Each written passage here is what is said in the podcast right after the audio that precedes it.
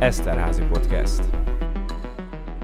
Ez itt az Eszterházi Podcast adása, az Antai Lászlót hallják, és mai vendégünk a beszélgetésben, Csabai Edina Kitti, mégpedig, hogy egészen pontos legyek, az Eszterházi Károly Katolikus Egyetem Földrajz és Környezettudományi Intézetének munkatársa, azon belül is a Környezettudományi és Tájökológiai Tanszék tanársegédjeként dolgozik egyetemünkön. Sok szeretettel köszöntelek. Köszönöm a meghívást, és köszöntöm én is a hallgatókat. Ha röviden fogalmazzuk meg, akkor azt lehet mondani, hogy Eger mezoklímájából írod a doktori dolgozatot, javaslatodat. Ezt ígérem, hogy kifejtjük, hogy mi is pontosan. E, a mezóból mondjuk lehet következtetni arra, hogy nem kicsi és nem nagy, de majd részleteibe e, bocsátkozunk a témának. Viszont az egyetem számára is ugye az MTMI projekt kapcsán fontos, illetve egyébként is hosszú távú küldetés, hogy a természettudományos szakokat megkedveltesse, illetve a kutatói életpályát bemutassa, népszerűsítse. Úgyhogy kezdjük talán először azzal, hogy egy fiatal hölgy, amikor a tanulmányairól, az életéről gondolkozik, akkor nyilván nagyon sok irányba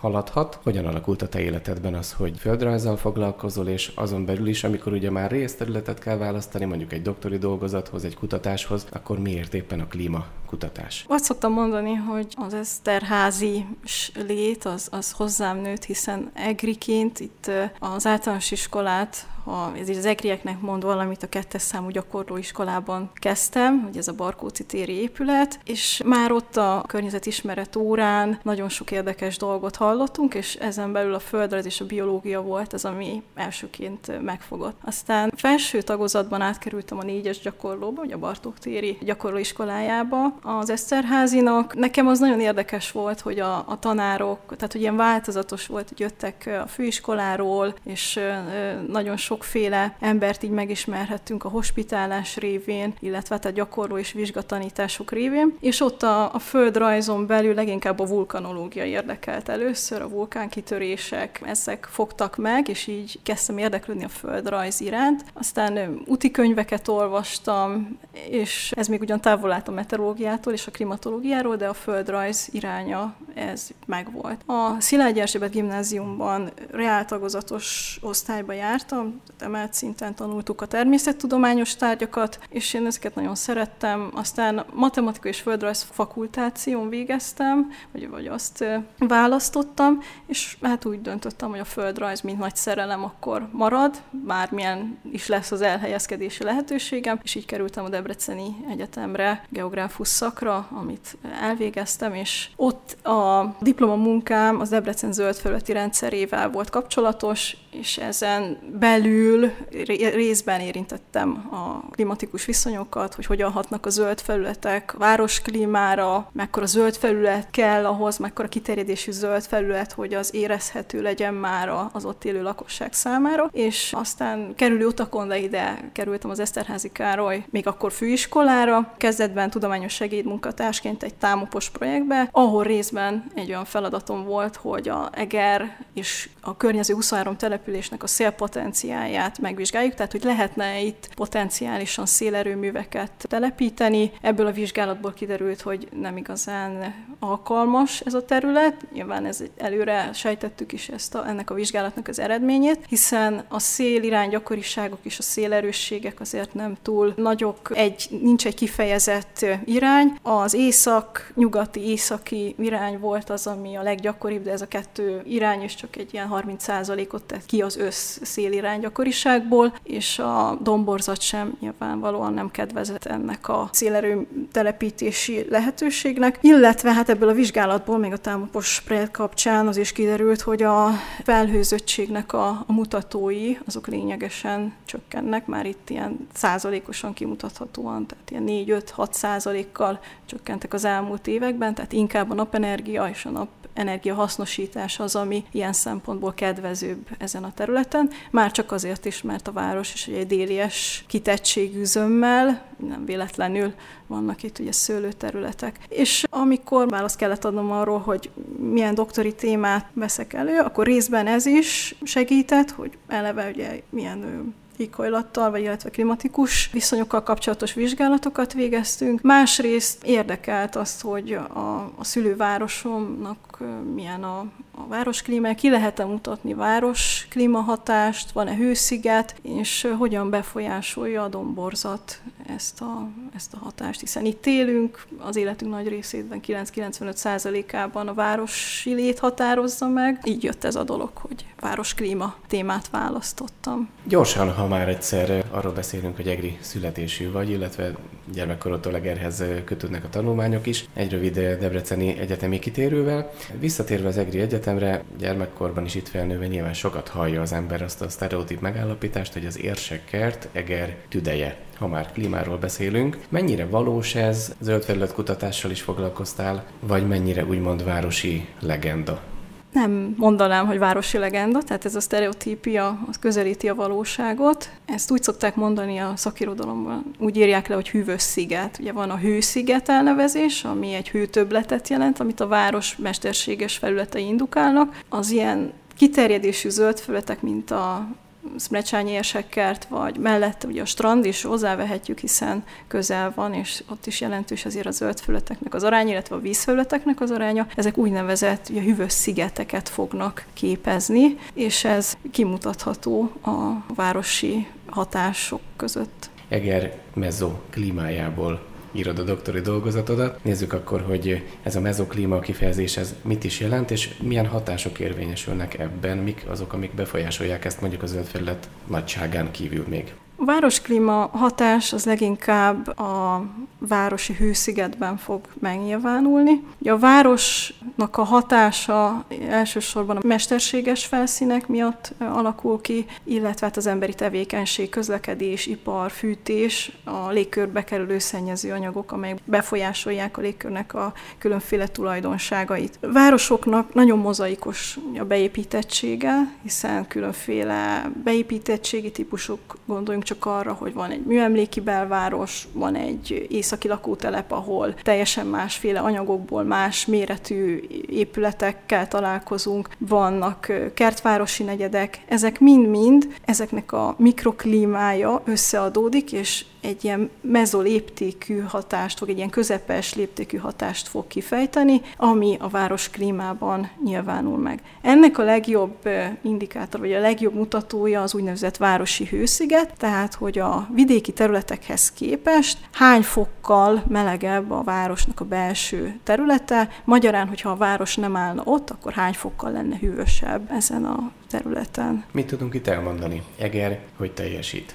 A doktori vizsgálatomban, vagy kutatásom az nem csak a városklíma hatásra mutat rá, vagy utal, hanem a völgy, a hegyvölgy hatást is vizsgálja, hiszen Eger egyike azon 30 nagyobb magyarországi városnak, amit úgy hívunk, hogy völgyai város, ahol a domborzat nagyon sok mindent befolyásol. Eger méretéből adódóan nem tartozik a nagy városi hőszigetet generáló települések közé, sőt a lakosság szám alapján most a, a KSH-s adatokat megnézzük, akkor most már ugye az 50 ezerhez közelít, tehát 51 ezer 160 valahány lakosa van most ugye a statisztikai hivatal adatai alapján a városnak, miközben a beépített területek aránya azért kicsit, de növekszik folyamatosan az elmúlt időszakban, de még ez sem indukálná azt, hogy egy nagyon kiterjedt jelentős hősziget hatással kellene számolni olyannal, mint például Debrecen vagy Szeged, vagy esetleg Budapest esetében, de azért kimutatható, és ez befolyásolja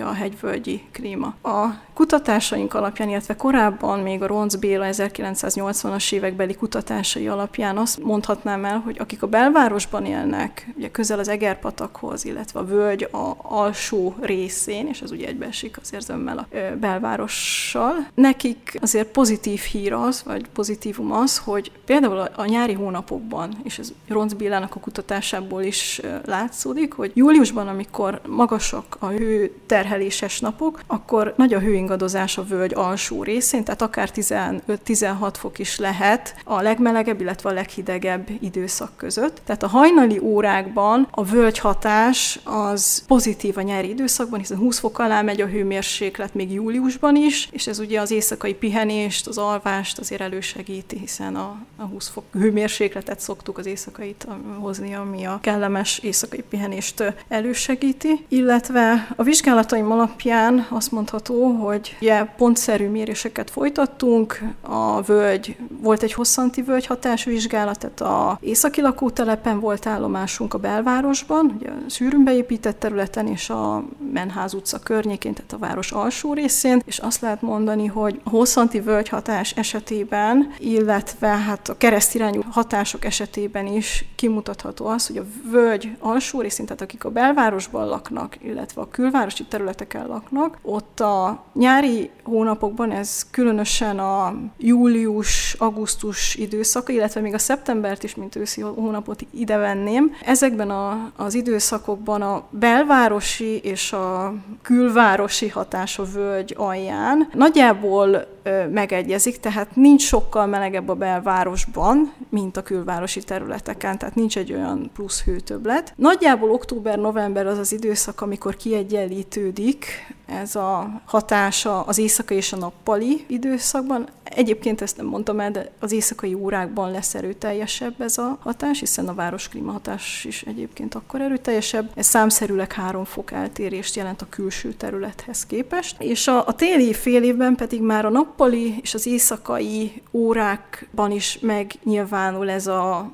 belső, illetve külső külvárosi hatása a völgy alsó részén. A belvárosi az erősebb, tehát az a jó hír, hogy akik a belvárosban élnek, ugye a fűtéssel egy picit így spórolhatnak, hiszen akár két-három fok különbséget is jelenthet ez a külterületekhez képest, ez a városi hatás. Beszélgettünk arról is korábban, egy kicsit laikus feltételezés, de hát mivel is élhetne egy magamfajta ember, aki nem kutató klíma témában, mint laikus feltételezésekkel, hogy van egy globális klímaváltozás, amiről mindig hallunk, illetve arról is, hogy Magyarország adatain is megfigyelhető, hogy valóban van klímaváltozás. Ugyanakkor pedig ez a völgy hatás kifejezést ezt én a mai napon hallottam először, amikor beszélgettünk, és szó esett arról, hogy esetleg ez a kettő ez valamelyest így kompenzálja egymást. Ez hogy érvényesül hosszú távon, akkor az egriek jobb körülményekre számíthatnak, mint mondjuk más nagyobb városokban élők, vagy más domborzatú városokban élők, mint például a alföldiek. Igen, ez mindenképpen. Tehát itt ugye az Egerpataknak, illetve az érsekkertnek és a strandnak a kiterjedése is ezt segíti elő. És a jövőben azért az előrejelzések alapján a hőségnapok, a trópusi napoknak a száma is meg fog növekedni. Különösen az éjszakai órákban van egy völgyekbe beáramló a domboldalakról egy ilyen hideg levegő, tehát tulajdonképpen a hideg lefolyik, úgy szoktuk mondani, idézőjelbe, tehát lefolyik a hideg levegő, ugye a domboldalakon is ez a völgyekben megjelenik. És azért két-három fok különbség már az éjszakai órákban a pihenést is, a felfrissülést is azért nagyban megkönnyíti, tehát mindenképpen egy pozitívum ez a völgy hatás a városnak. Azt említettem korábban, hogy azért Egerben a, a városi hatás, a városi hőszigetnek a hatása az nem túl erőteljes, tehát itt egy ilyen közepes átlagban a két fél évre, tehát az egész évre nézve átlagban egy ilyen 1,76 százalékos plusz hőtöblettel kell számolni. A téli fél évben erősebb, a nyáriban kevésbé erős ez a sziget hatás, és azt lehet mondani, hogy ez egy ilyen, mondjuk egy Debrecenhez képest ez egy ilyen közepes erősségű, hiszen ott akár 4 Celsius fok is lehet ez a hőtöblet az éves átlagban. Ha már a beszélgetés elején utaltál arra, hogy a 80-as években volt egy klímakutatás. Lehet, hogy más módszerekkel, de akkor is nyilván exakt adatok vannak, és talán akkor még ugye nem volt a világban ennyire központi téma a klímaváltozás kérdése. Mégis az EGRI adatokon a 80-as évekhez képest, vagy a most mért adatokon látszik az, hogy klímaváltozás az Egerben is azért erőteljes hatást fejt ki, mondjuk ez alatt a 20-30 év alatt, ami eltelt azóta? Vagy már csak nem közelítünk a 40-hez? Igen, ha most megengeded, még kicsit visszább utalni, hogy Egerben 1870 91 óta vannak rendszeres meteorológiai mérések, hát ilyen szerencsés helyzetben úgy van úgymond a város, tehát pont idén van 150 éve, hogy rendszeres, és ezek reprezentatívak, tehát mindig az aktuális kornak megfelelő, hát ha nem is a legjobb műszerekkel, de elfogadott műszerekkel végezték ezeket a méréseket. És a 80-as években végzett mérések hasonló módszerrel zajlottak, ott is pontmérésről volt szó, tehát nem mobil mérésekről, én is pontméréssel dolgoztam, tehát kihelyezett állomások vannak. Ennek ugye az az előnye, hogy óránként stabilan megvannak az adatok, hiszen a műszer menti egy adott helyről folyamatos adatsorunk van. Az 1980-as években Ronc Béla és munkatársai végezték ezeket a méréseket. Nem pontosan ugyanott vannak a, voltak a mérőműszerei, mint neki, de hasonló beépítés, tehát a beépítési típusok alapján választottak ki, hogy mindenféle beépítési típus, tehát belvárosi, külterületi, kertvárosi panel beépítés legyen, strand, dohánygyár, ipari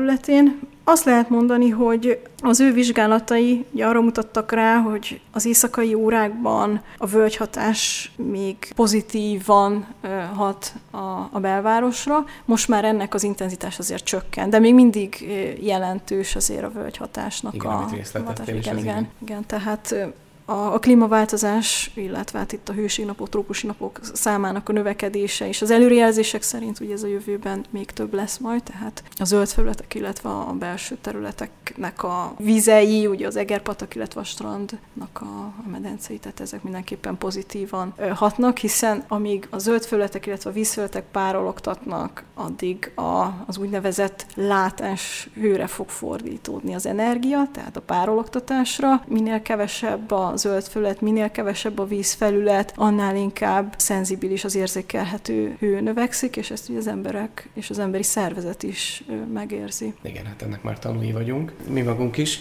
Két dologra rákérdeznék, amit az átlagember szempontjából mindenképpen fontosnak tartok. Az egyik az, hogy halljuk napi szinten azt, hogy azért vannak nagy parkolási gondok Egerben, mert sokkal kevesebb autó volt, amikor a várost tervezték, vagy akár a felsővárost. Most már szinte minden családban megtehetik, hogy legalább egy autó van, de sok családban több is. És hát legalább a duplája, vagy akár a két és félszerese mondjuk a 30 évvel ezelőtti autómennyiségnek a mostani. Mondjuk ez a klímában, a városi smogban mennyire mutatkozik meg, illetve mennyire van hatással a, a, a város klímára. A másik kérdésem pedig az lenne, hogy néha egészen extrém talán monszúresőre hasonlító csapadék is van, máskor pedig nagyon hosszúaknak tűnnek legalábbis a csapadékmentes e, nyári száraz időszakok. Ezt csak mi érezzük így, sokat beszélünk erről a kettőről, hogy sok az autó és az extrém csapadék, vagy pedig ezt az adatok is alátámasztják? Hát erről kevésbé vannak adataim a légszennyezettségről, vagy ezzel kevésbé foglalkozom. Ha meteorológiai szempontból nézzük, akkor a város nagyon jó szerkezetű. Egyrészt az észak-nyugati irányultsága, ahogy mondtam, a szél irány gyakoriság is itt a legmagasabb, tehát az észak, észak, északnyugat és az északnyugati, ugye ez 30 százalék, és a város is ilyen irányú, tehát amikor a közlekedésből esetlegesen nagyon sok szennyezőanyag kerül a város levegőjébe, akkor így a, a, ha ilyen irányú szél fúj, akkor ugye könnyen kitisztítja a városnak a, a levegőjét, ez ugye 30 százalék, tehát ez mindenki érzi, hogy vannak olyan napok, amikor viszont ez nem működik, főleg, hogyha nem fúj a szél. A másik dolog itt hogy azért a szerkezetileg, klíma szempontjából azért, hogy a, a patak is ezt az irányt követi, tehát ezek, ezek pozitívak. Közlekedés szempontjából, már ugye más kérdések merülhetnek fel, én nem értek, de azért a korábban amikor még kevesebb autó volt, én azt gondolom, hogy másféle technológiák is voltak, tehát több volt a, a kibocsátás, mint, a, mint jelenleg. Most ugye nagyjából szerintem kiegyenlíti egymást, de erre nincsenek vizsgálataim, hogy most ugye több autó van, jobb a technológia, hogy hogyan történik ez. Az biztos, hogy a városok levegője, és akkor a, ha a városklímát le akarjuk határolni, akkor úgy is lehet, hogy van egy úgynevezett városi határréteg. Ez a városi határréteg a városok fölött elhelyezkedő levegő réteg, ami általában szennyezettebb, nagyobb a homályossága, tehát például kevesebb a beérkező sugárzás ebben a, hogyha egy nagyon szennyezett városi határrétegről beszélünk, tehát kisebb lesz a felmelegedésnek a mértéke például. Tehát itt a hatások azért sokszor kiegyenlítik egymást, illetve hát az éjszakai órákban jelenik ez meg, ez a szennyezett levegőnek a hatása, hiszen akár ugye 3-5 órával is eltolja itt a, tehát a kibocsátott hőt, a szennyező anyagokon ugye elnyelődik, tehát ez, ez ugye az éjszakai órákban lesz kellemetlen esetleg ez a nagyobb szennyeződés, azon túl, hogy egészségügyileg is nyilván azért problémás lehet. És mi a helyzet a csapadékkal. Mondjuk ugye a Csiki utca jut mindenkinek eszébe, amikor hirtelen leömlött az a sok eső, és hát gondolákkal nem jelentek meg a Széchenyi utcán, vagy az Érsek utcán, de akár még lehetett is volna szinte egy kisebb csónakkal hajózni. Most ez a probléma egy beruházás kapcsán ugye úgy tűnik, hogy megoldódott, de attól még az extrém esőzés az néha bizony megfigyelhető. Egernek a makroklímája, amiben beágyazódik, ez a CFB, a Köpengeiger féle beosztás szerint, tehát meleg mérsékelt magyarul mondva, és a csapadék gyakoriság a legcsapadékosabb hónapok Eger esetében egy picit átadnak, tehát általában nálunk a július az, ami a legcsapadékosabb lesz. Ha alföldi városokat néznénk itt a közelben, akkor, vagy alföldi településeket, akkor inkább a május-június, vagy inkább a június van, van a hangsúly. Tehát a a másod maximum az pedig az őszi csapadékhoz köthető. Tehát az természetes, hogy a nyári hónapokban a, akár ugye 50 mm csapadék is lehullhat egy ilyen nagyobb, 24 óra alatt egy ilyen nagyobb zivataros esőzésből. Ez a mi klímáknak megfelelő. Viszont itt a, a villámárvizeknek a gyakorisága jövőben az valószínűleg növekedni fog, tehát ezt mutatják ugye cikkek, vizsgálatok, ez nem az én szakterületem annyira, de azért ez, ezt tudom, hogy ez így van. Nyilván erre fel kell készülni, tehát olyan csatornázási megoldásokat, illetve tározókat, vagy vésztározókat kell kialakítani, amelyek ezt a nagy csapadékot vissza tudják tartani, fel tudják fogni, hiszen ugye a beépített területek aránya a városi településeken viszonylag nagy, tehát a csapadék gyorsan elfolyik, vagy lefolyik, vagy nem tud befolyni, nincsen növényzet, amin megmarad, és akkor szépen lassan elpárolok, tehát nincs ez a fajta visszatartás. Tehát a jövőben mindenképpen erre figyelni kell, hiszen inkább ez lesz a jellemző, hogy hirtelen ilyen zivataros csapadékból kapjuk a, a víz töbletet, és nem ilyen kisebb záporok, zivatarok lesznek a jellemzőek, hanem vannak száraz időszakok, amikor egyáltalán nem esik eső, és hirtelen 24 óra alatt akár 50 mm vagy annál több is lehullhat.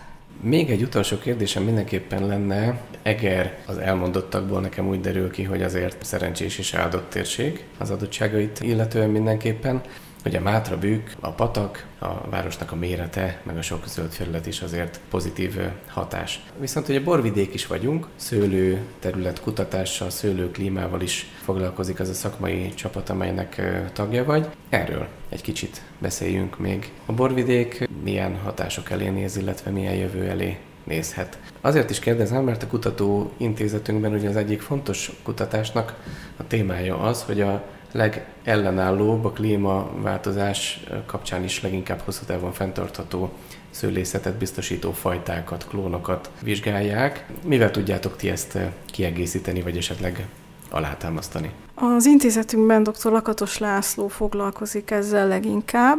Én érintőlegesen foglalkozom ezzel a témakörrel. Az minden esetre elmondható, hogy vannak olyan indexek, amelyek jól kifejezik azt, hogy milyen szőlő fajtákat lesz érdemes a jövőben Eger térségében termeszteni. Például ilyen az Üvleni Index, amely hát a hőösszegekből ugye, számítódik. Sok meteorológiai elemre adunk szenáriókat, illetve térképeket készít tettünk, amelyek segítséget nyújthatnak a jövőben a szőlő gazdáknak. Tehát például, ha egy telepítés előrekszik, akkor javaslatokat tudunk tenni a jövőben, hogy milyen fajtákat lesz érdemes itt termeszteni, hiszen a csapadékra vonatkozó, a besugárzási értékekre, a fagykárokra vonatkozóan mind-mind vannak előrejelzéseink. Meteorológiai modellekből átlagokat készítünk, és az alapján a éghajlatváltozási klímaközi testületnek, az IPCC-nek az időbeosztását használjuk, tehát készítünk a múltra vonatkozóan